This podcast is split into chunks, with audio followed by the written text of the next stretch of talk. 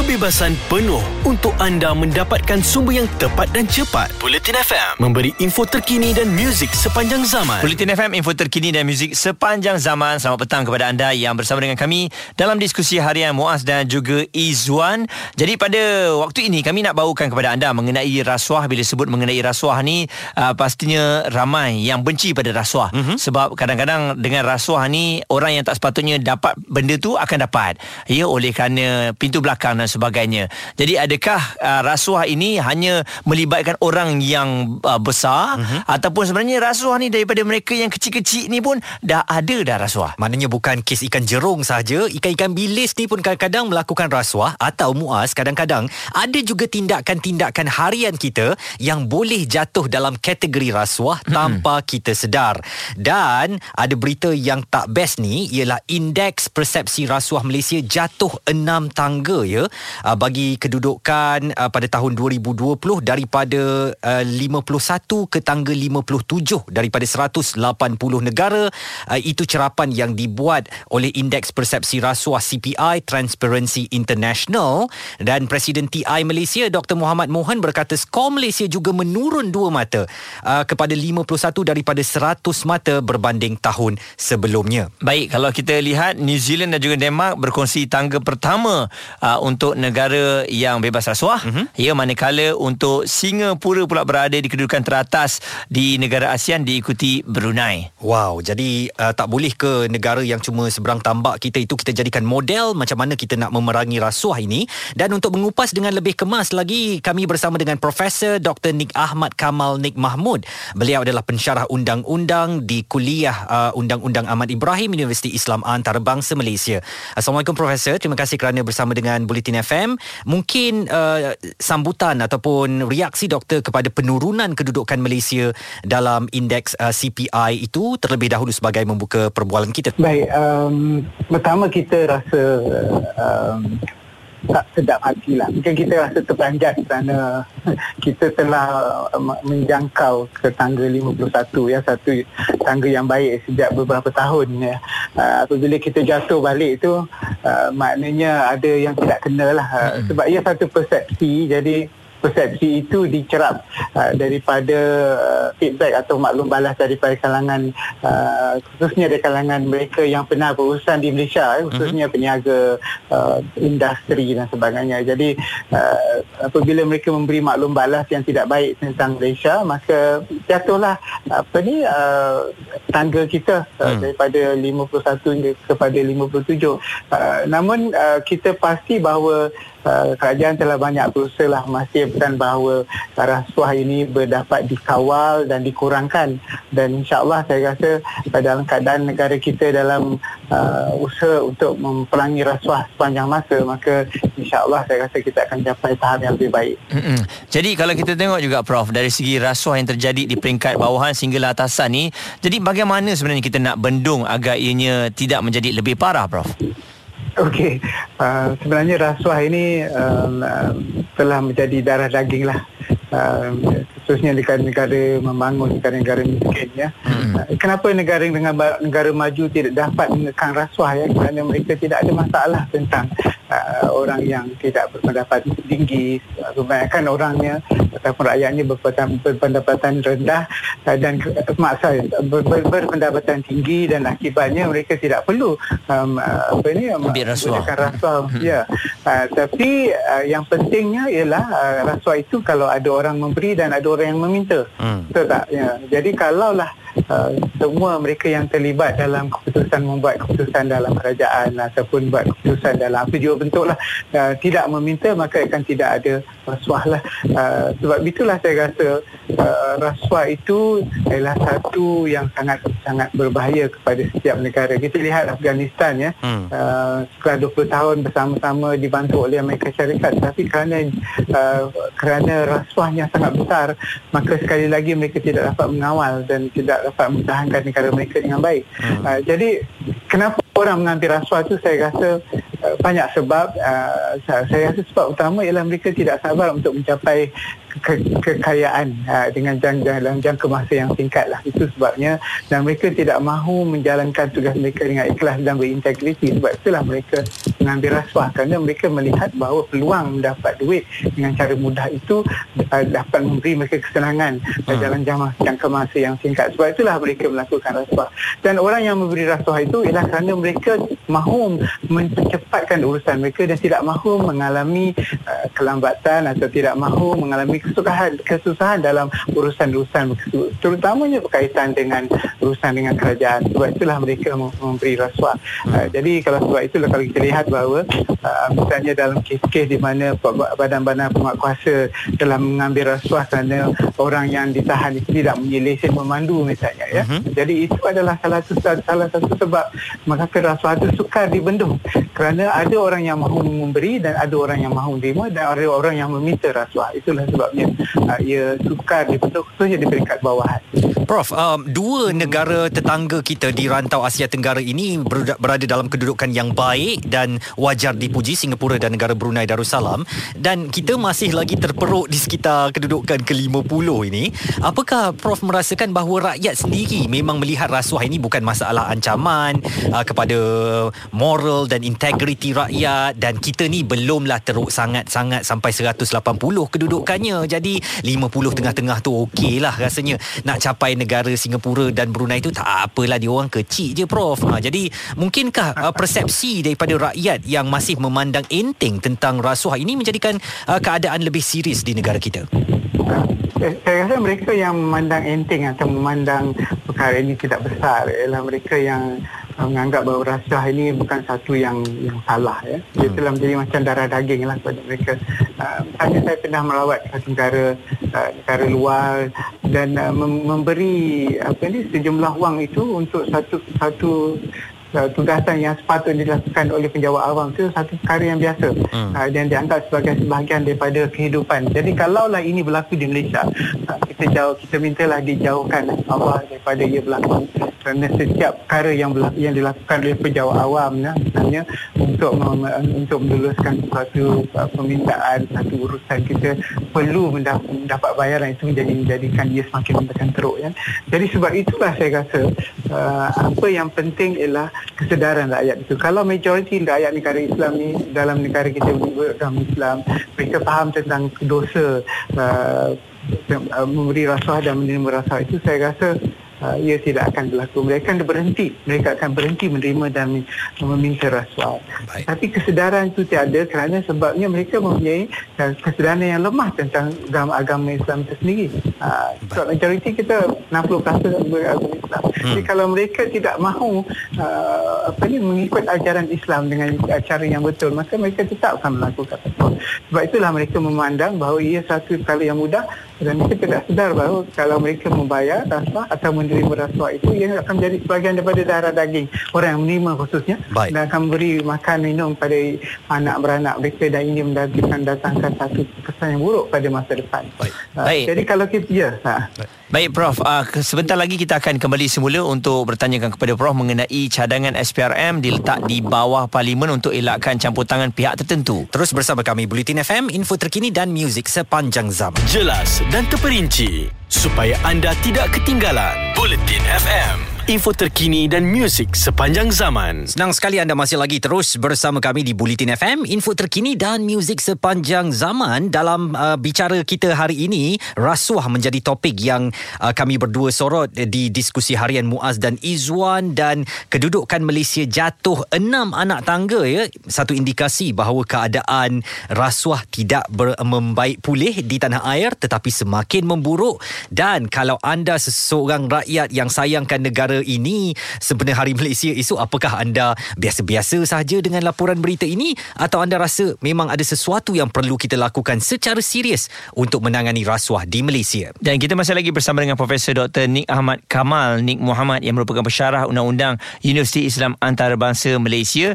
Dan uh, Prof kalau kita lihat dari segi kajian untuk SPRM diletakkan di bawah parlimen adakah ianya sesuatu cadangan yang baik ataupun perlu dikaji secara mendalam? Kerana ini bagi penambahbaikan yang dibuat ke atas SPRM supaya elak campur tangan pihak tertentu. Uh, kalau kita lihat ya struktur SPRM sekarang ini uh, mereka ada kurang-kurangnya ada tiga badan tiga atau empat badan yang jadi oversight bodies ya, terhadap setiap tindakan SPRM lah uh, dan uh, oversight body sini ataupun badan yang me- me- me- menyemak uh, dan memerhatikan uh, tindak tanduk SPRM ini uh, mempunyai kuasa terhadap mereka di bawah undang-undang uh, di bawah akta SPRM tahun 2009 eh. jadi uh, secara secara umumnya bahawa ada semak dan imbang di situ ya dan ada badan tersebut dia terletak dalam parlimen hmm. uh, badan yang menyemak dan imbang SPRM tu tapi cuma struktur SPRM ini dia bukan di bawah badan parlimen dia di bawah badan eksekutif. Hmm. jadi penekanan terhadap uh, kebebasan itu amat penting lah sebab itulah kalau banyak cadangan. Bukan baru sekarang memang telah lama cadangan supaya SPRM diletakkan uh, di di bawah parlimen ya. Satu itu satu perkara. Satu lagi ialah uh, SPRM juga perlu diberi kuasa untuk untuk uh, apa membawa membawa uh, pertuduhan di mahkamah dan tidak bergantung kepada keputusan uh, apa ni uh, AGC atau Attorney General Chambers. Hmm. Uh, jadi dalam konteks bahawa meletakkan SPRM itu bawah parlimen apa yang perlu di, diperjelaskan ialah apakah bentuk uh, apa ni uh, kuasa parlimen terhadap SPRM adakah keseluruhan uh, tindak tanduk atau keseluruhan pentadbiran SPRM itu terletak bawah parlimen terletak bawah parlimen bermaksud bahawa jabatan itu terletak di bawah parlimen hmm. ataupun hanya uh, sebahagian daripada tindak tanduk atau keputusan SPRM itu perlu dibentangkan dari parlimen itu saya rasa perlu diperjelaskan hmm. uh, kerana parlimen itu sebenarnya bukanlah satu badan yang yang uh, mempunyai uh, apa dipanggil sebagai perkhidmatan atau pengurusan yang yang khusus untuk menjaga badan-badan seperti ada SPRM SPRM eh. Jadi kalaulah nak letakkan di bawah SPRM tu adakah ia bermakna bahawa semua tindakan SPRM perlu dibentangkan di parlimen untuk setengah tahun untuk satu tahun dan seterusnya atau adakah begitu dan pegawai ataupun uh, Suruhjaya SPRM itu mesti menjawab di parlimen setiap apa yang telah diputuskan oleh beliau dalam uh, membawa tindakan pertuduhan dan sebagainya. Uh, itu perlu diperjelaskan. Tapi saya rasa apa yang yang difikirkan oleh mereka yang mencadangkan parlimen apa ni SPRM diletak di parlimen agreement ialah uh, setiap tindakan SPRM itu sama ada membuat atau menarik pertuduhan atau tidak teruskan pertuduhan setelah siasat dijalankan perlu dibentangkan parlimen supaya jelas kenapa ia tidak diteruskan jelas kenapa gagal misalnya dan uh, diperjelaskan kepada ahli parlimen. Jadi semua orang jelas.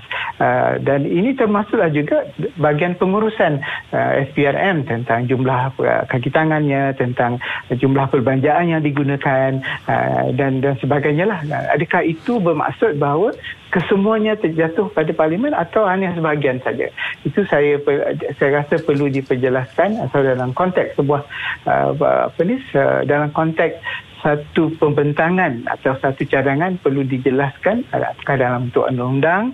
Apakah akta SPRM 2009 itu akan dipinda uh, dan bagaimanakah bentuk pengurusannya. Itu saya rasa perlu diperjelaskan. Prof uh, kerana ketika ini uh, SPRM masih lagi uh, diperkirakan uh, dioperasikan dari bahag ataupun daripada badan eksekutif yang mana Betul. dari sisi eksekutif ini juga tidak kurang kes-kes yang sedang disiasat di bawah uh, SPRM eh. Jadi bagaimana agaknya Prof merasakan kerajaan memainkan peranan yang penting untuk memberi satu mesej kepada rakyat supaya meyakini SPRM bahawa mereka uh, tidak masuk campur tangan dalam operasi penyiasatan dan sebagainya bagi walaupun sedang dioperasikan oleh bah- uh, bahagian atau badan eksekutif tetapi tidak uh, memiliki campur tangan langsung daripada eksekutif ataupun kerajaan yang memerintah.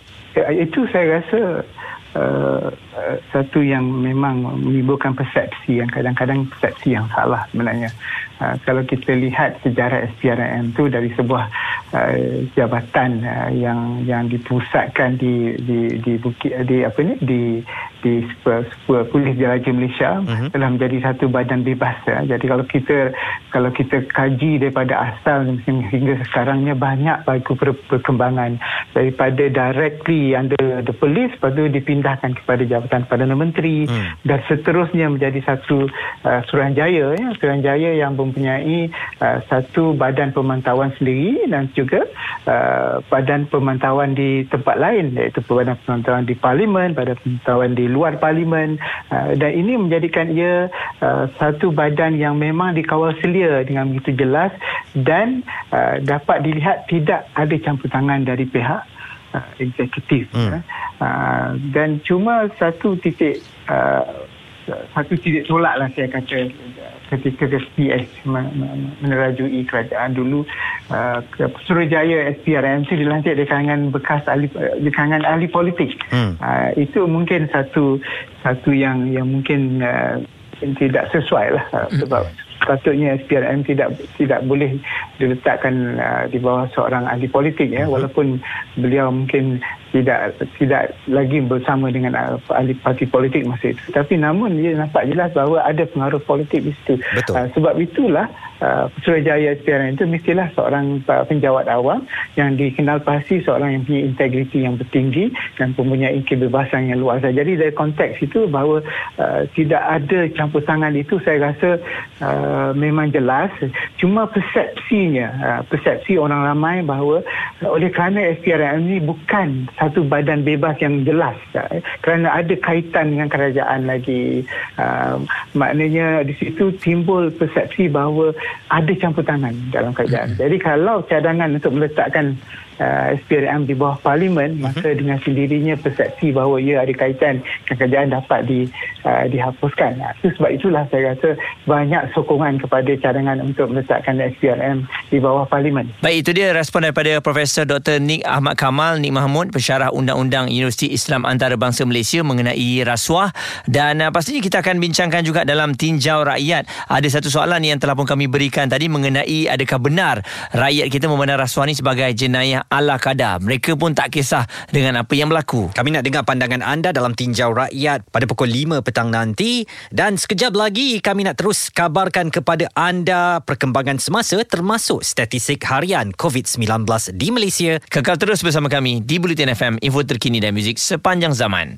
Ada kepentingan anda di sini untuk mendapatkan berita secara tepat dan pantas. Dua anggota polis maut bertindak atau berlakon sebagai bangsa yang perlu diselamatkan. Operasi mencari dan menyelamat SAR. Bulletin FM, info terkini dan muzik sepanjang zaman. Senang sekali anda masih terus dengarkan kami Bulletin FM, info terkini dan muzik sepanjang zaman di radio atau secara online di bulletinfm.audio dan juga di aplikasi Audio Plus. Baik, kami nak terus bawakan kepada anda bila sebut mengenai rasuah ni, um, cerita yang tak pernah habis ya. Uh, saban tahun walaupun ada pelbagai perkara untuk kita mengekang rasuah ni tetapi ianya memang berlaku dalam sekecil-kecil untuk memberikan hadiah, memberikan kontrak dan juga memberikan tanda tangan bagi memudah cara dalam segala hal. Jadi Suruhanjaya Pencegahan Rasuah SPRM telah pun menahan seorang pensyarah kanan sebuah universiti awam kerana disyaki menyalahgunakan kuasa dalam pemberian kontrak bernilai kira-kira RM46,000 kepada kakak kandung dan dan juga abang iparnya. Mm-hmm. Dan menurut sumber, wanita yang bergelar sebagai doktor berusia lingkungan 40-an itu ditahan kira-kira 11 pagi di pejabat SPRM Putrajaya dan difahamkan uh, kontrak tersebut ialah projek pembekalan barang pejabat dan pembelian serta penyelenggaraan mesin jahit di sebuah sebuah jabatan di universiti berkenaan pada tahun 2015 sehingga 2017. Dalam satu lagi kejadian, kaki tangan Pusat Kesihatan Daerah Jasin hadapi sembilan tuduhan rasuah lebih RM31,000 uh, dan dihadapkan ke Mahkamah Session Air Keruh di Melaka ya atas sembilan pertuduhan menerima suapan membabitkan nilai berkenaan pada tahun 2018. Tertuduh Abdul Hanif Abdul Hamid 40 tahun bagaimanapun mengaku tidak bersalah sejurus kesemua sembilan pertuduhan terhadap ucapnya dibacakan jurubahasa mahkamah di hadapan Hakim Elizabeth Payawan. Berdasarkan pertuduhan pertama hingga sembilan tertuduh sebagai pegawai badan awam didakwa menggunakan kedudukannya untuk mendapatkan suapan. Ia membabitkan permohonan pembekalan pelbagai barangan termasuk mangkuk tandas, alas kaki, cat, racun dan mesin rumput kesemuanya berjumlah RM31,099.50 dan perbuatan itu dilakukan tertuduh di unit bekalan air dan kebersihan kebersihan alam sekeliling Jasin antara 4 Julai 2018 sehingga 28 November tahun yang sama. Jadi ini perkara yang amat merisaukan kita Izzuan sebab kita semua sedia maklum bahawa dalam sebuah negara Islam ini perkara ini memang harus dijauhi sama sekali uh-huh. akan tetapi yang menakutkan kita apabila kalau kita tengok indeks uh, persepsi rasuah Malaysia yang jatuh 6 tangga di kedudukan 57 uh, menyebabkan ya kita harus lihat semula perkara ini kalau lihat dari semudah-mudah untuk memberikan kemudahan uh, tender yang diberikan tanda tangan memudah cara segala perkara. Uh, ini juga boleh dikategorikan sebagai rasuah. Adakah sebenarnya kita tak tahu ataupun kita buat-buat tak tahu? Dan ini soalan yang kami nak berikan kepada anda untuk kita bincangkan petang ini dalam tinjau rakyat. Adakah benar rakyat memandang rasuah sekarang sebagai jenayah ala kadar? Atau alah tak apalah bukannya serius sangat pun. Malaysia pun masih di keduk, kedudukan 56 taklah uh, teruk sangat daripada 180 negara. Apakah kita sudah begitu menerima rasuah walaupun masih lagi sebagai satu jenayah tetapi diam-diam dalam hati kita kita merasakan rasuah ini sebagai satu yang tidak terlalu berat dan tidaklah perlu kita berikan tumpuan serius. Itu pandangan yang kami nak tahu daripada anda. Talian kami 0377225656 atau WhatsApp 0172765656. ataupun anda sendiri ada pengalaman mm-hmm. ya apabila ada orang yang cuba untuk merasuah ataupun memberikan hadiah tanpa meminta balasan katanya pada awalnya anda boleh kongsikan bersama dengan kami cerita anda Terus bersama kami Bulletin FM, info terkini dan muzik sepanjang zaman. Bulletin FM, terkini, relevan dan penting untuk anda. Info terkini dan muzik sepanjang zaman. Bulletin FM. Bulletin FM info terkini dan muzik sepanjang zaman diskusi harian Muaz dan juga Izwan hari ini kita bercerita mengenai rasuah ada yang mana kalau kita tengok indeks persepsi rasuah Malaysia jatuh 6 tangga berbanding dengan negara jiran ya iaitu Singapura yang merupakan satu-satunya negara Asia yang berada di kedudukan 10 teratas dan di tempat yang pertama berkongsi mata iaitu Denmark dan juga New Zealand. Uh, bercakap tentang keadaan Singapura yang sentiasa berada di kedudukan yang 10 teratas ni memang uh, saya ingat lagi Muaz satu ketika dahulu ketika saya baru mula-mula memandu masuk ke Singapura ya untuk uh, ziarah keluarga dan sebagainya saya sering diingatkan oleh keluarga saya terutamanya kalau ditahan polis di republik itu jangan pernah tawarkan duit kepada mereka. Uh, encik ni kita boleh settle ke dekat sini? Wah memang terus masuk penjara eh kerana amalan rasuah di Singapura memang sangat dipandang hina lah dan uh, kita sebenarnya bagaikan mencabar kredibiliti mereka apatah lagi kita bagaikan merendah-rendahkan gaji serta pendapatan anggota polis di sana yang kita memang tahulah dalam dolar Singapura nilainya lebih tinggi kebajikan polis Singapura sendiri memang dijaga dengan baik Jadi kalau kita tengok isu mengenai gaji yang rendah menyebabkan uh, rasuah ini boleh berlaku pun kalau dilihat tidak juga. Sebab saya merasakan bahawa integriti seseorang itu memainkan peranan yang penting. Apabila hmm. mereka menjawat uh, tugasan ataupun jawatan tersebut mereka dah tahu dah dengan tangga gaji tersebut dan tugasan mereka. Jadi jati diri dan juga pendidikan awal ni memang sangat penting. Cuma kita risau juga apabila mereka dalam persekitaran yang semua ambil contohnya rasuah hmm. tetapi dia tidak ambil. Jadi apa yang berlaku kepada dia mungkin akan disisihkan, akan menyukarkan kerja dia. Jadi lama kelamaan nak atau tak nak dia pun terpaksa ambil bagi mengikut arus di dalam persekitaran company ataupun pejabat itu. Betul dan juga kalau tadi saya bawakan uh, cerita dari Singapura bagaimana saya diberi amaran untuk tidak memberi rasuah untuk settlekan bayaran ni. Kita harus jujur di Malaysia ni lah ya. Mm-hmm. Kalau kita nampak polis sedang menahan sebagai contohlah penunggang motosikal. Betul. Dua polis menahan seorang penunggang motosikal. Apa Mm-mm. yang kita fikirkan ya? Betul, ya. Jujur saja mesti kita fikirkan ah itu tengah pau lah tu, tengah pau lah tu kan. Ah jadi apakah begitu tahap uh, kita ini seteruk itu tahap kita di Malaysia ini saya bukan mahu menyatakan perkara yang buruk tentang anggota keselamatan kita tetapi saya katakan jujur sahaja memang itu pandangan kita Mm-mm. kepada anggota polis ketika mereka memberhentikan terutamanya kenderaan-kenderaan kecil Betul walaupun mereka sebenarnya ada hak untuk menahan ya kenderaan yang apa Dilihat, dilihat mungkin, ada uh, salah dan ha-ha. sebagainya. Uh, jadi kalau persepsi kita begitu sebenarnya salah siapa? Hmm. Walaupun pihak polis menjalankan tanggungjawab mereka sebaik mungkin. Jadi adakah kita sendiri juga uh, melihat bahawa uh, jenayah rasuah ini ala kadar saja menyebabkan semua perkara itu semua dibenarkan. Ya, kenapa kita tak takut macam di Singapura contohnya, hmm. uh, jangan jangan cuba-cuba untuk nak hulurkan rasuah, nak dapat projek dan sebagainya memang langsung tak dapat. Tapi kenapa di sini kita berani untuk cuba-cuba? Apakah kesedaran kita tentang rasuah ini masih lagi asas dan belum terlalu berakar umbi sehingga kita merasakan rasuah itu benar-benar satu kesalahan serius, satu uh, bentuk jenayah yang boleh merosakkan bangsa?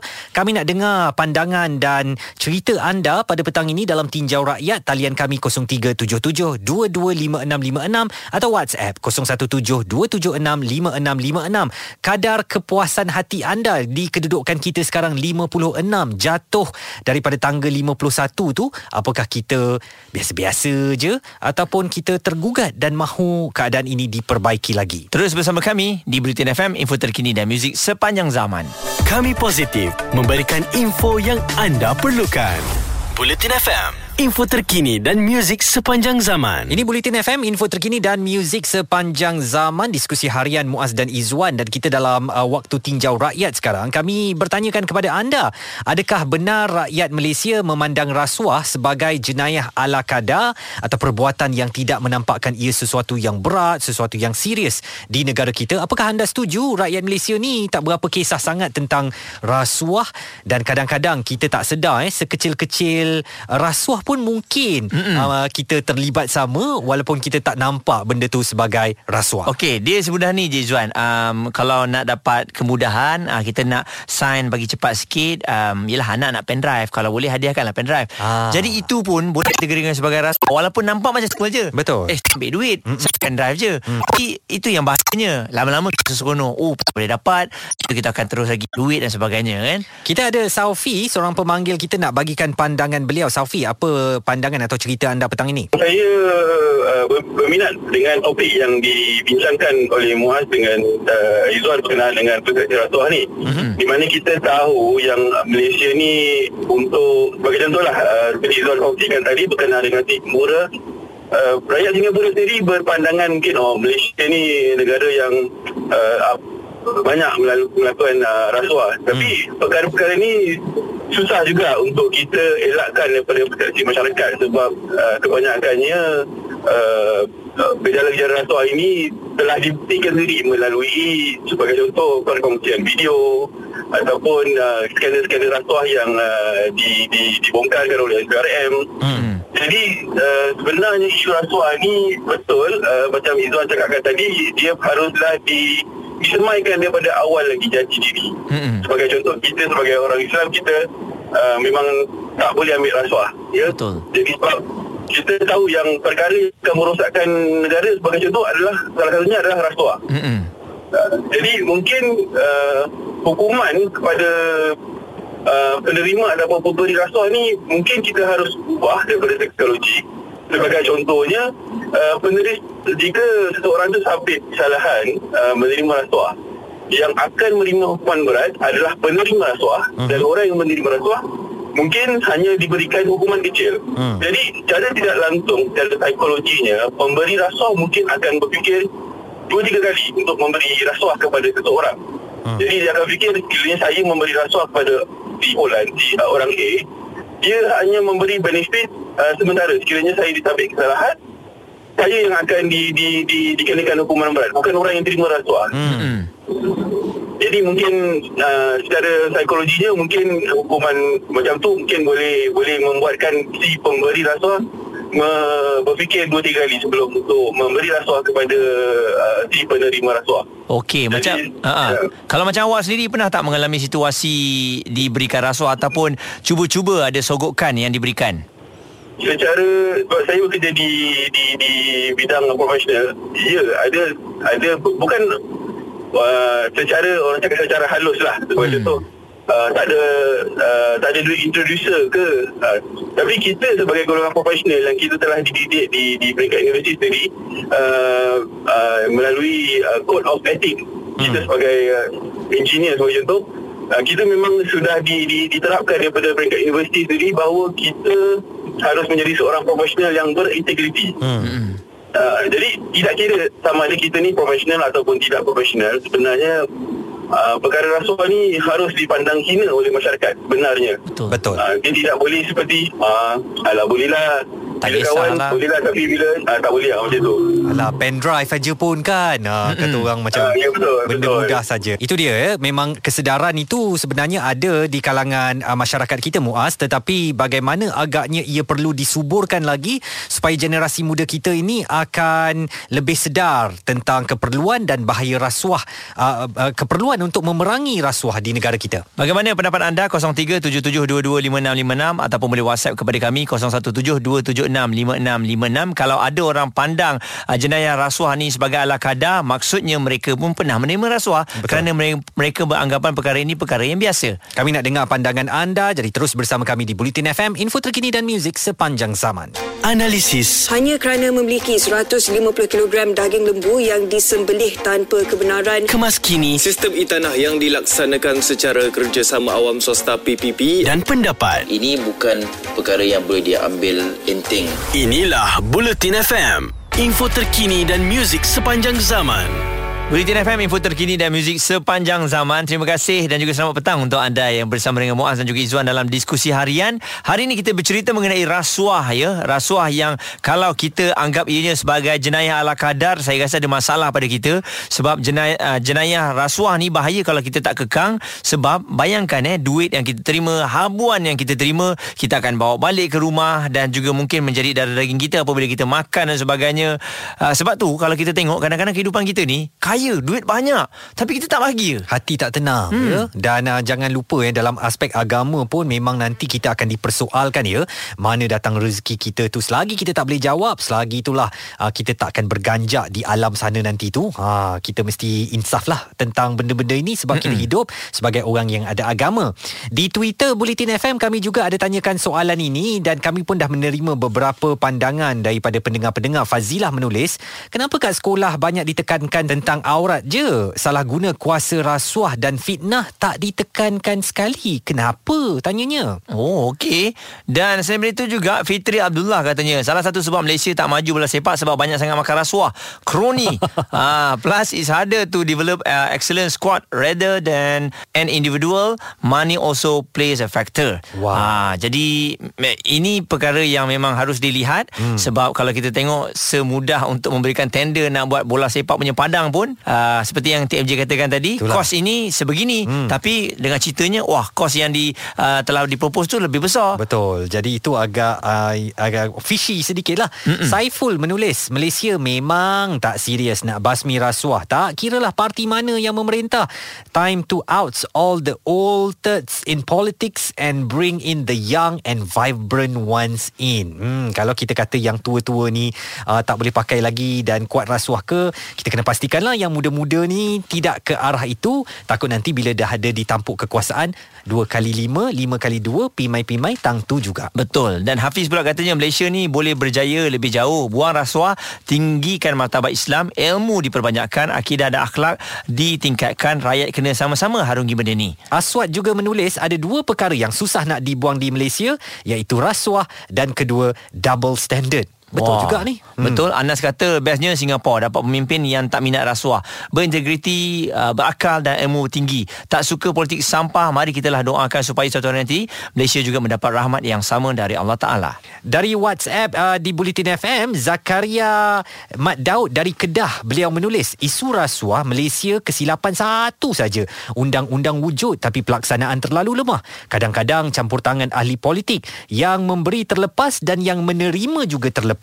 Pelaksanaan seperti melepaskan batuk di tangga. Jika mahkamah Malaysia bebas dari politik, segalanya mampu dijalankan dengan sempurna. Wah. Jadi saya yakin dengan apa yang telah pun dikongsikan oleh semua rakan-rakan kita di media sosial ni mereka arif dan juga tahu mengenai rasuah ni. Cuma itulah pelaksanaannya dari segi hukuman dan sebagainya mungkin ada kerompongan di situ menyebabkan ada kes-kes berprofil tinggi juga terpaksa terlepas mungkin atas alasan tak ada um, bukti yang mencukupi. Jadi perkara tu juga akan membuatkan rakyat Malaysia rasa macam alamak malas ah. Benda-benda yang besar pun boleh terlepas, ini kan kita yang kecil-kecil. Esok hari Malaysia Dan Malaysia ni sebenarnya cantik Muaz Bukan saja cantik alam sekitarnya Pantai kita cantik Pulau kita cantik Makanan sedap Masyarakat berbudaya Sopan santun pula tu mm-hmm. Dan juga kita ni adat ketimuran Penuh dengan uh, budi bahasanya kan Tapi satu je yang kat Malaysia ni Masih tak cantik dan perlu diperbaiki Bab rasuah ni ya mm-hmm. Jadi sempena dengan hari Malaysia esok Marilah kita kembali cantikkan negara kita ni Dengan segala-gala benda yang cantik Dan masyarakat anak muda lah terutamanya Berusaha berusaha untuk betul-betul menoktahkan, menamatkan riwayat dan cerita rasuah dari tanah air kita ini jadi satu masyarakat yang berintegriti, hmm. memiliki nilai-nilai mulia dan kita pandang jijik setiap duit rasuah tu, kita jangan dekat uh, dekatinya atau jangan pernah terima atau menawarkan rasuah. Dan saya rasa hidup dalam kesedanaan itu lebih penting kerana rasuah ini menjurus kepada kehidupan kita yang kita nak tiru orang lain. Mm-mm. Kita nak jadi kaya, kita nak ada yang macam dia ada. Cuba anda bayangkan kita reda dan juga kita sederhana dalam kehidupan kita. Kalau orang berikan rasuah pun kita rasa tak apalah kita tak nak pun kita dah cukup dengan apa yang kita ada. Macam kita lah DJ radio gaji ha, ha. begitu saja tapi kita bahagia. Alhamdulillah. Kita senang dan macam petang boleh balik kayu basikal, esok pagi boleh kayu basikal, hidup boleh tenang hidup kan. tenang. Tak payahlah nak fikir duduk dekat istana besar-besar ke kan. Asalkan jiwa kita tenang. Dan bercakap tentang kayu basikal, sekejap lagi dalam tarung sarung jam akan datang kita nak kabarkan anda tentang Datuk uh, Pijo kita Datuk Azizul Hasni Awang harap lebih ramai rakannya layak ke Paris 2024. Semuanya akan kami kongsikan di Britain FM, info terkini dan muzik sepanjang zaman. Kebebasan penuh untuk anda mendapatkan sumber yang tepat dan cepat. Bulletin FM memberi info terkini dan muzik sepanjang zaman.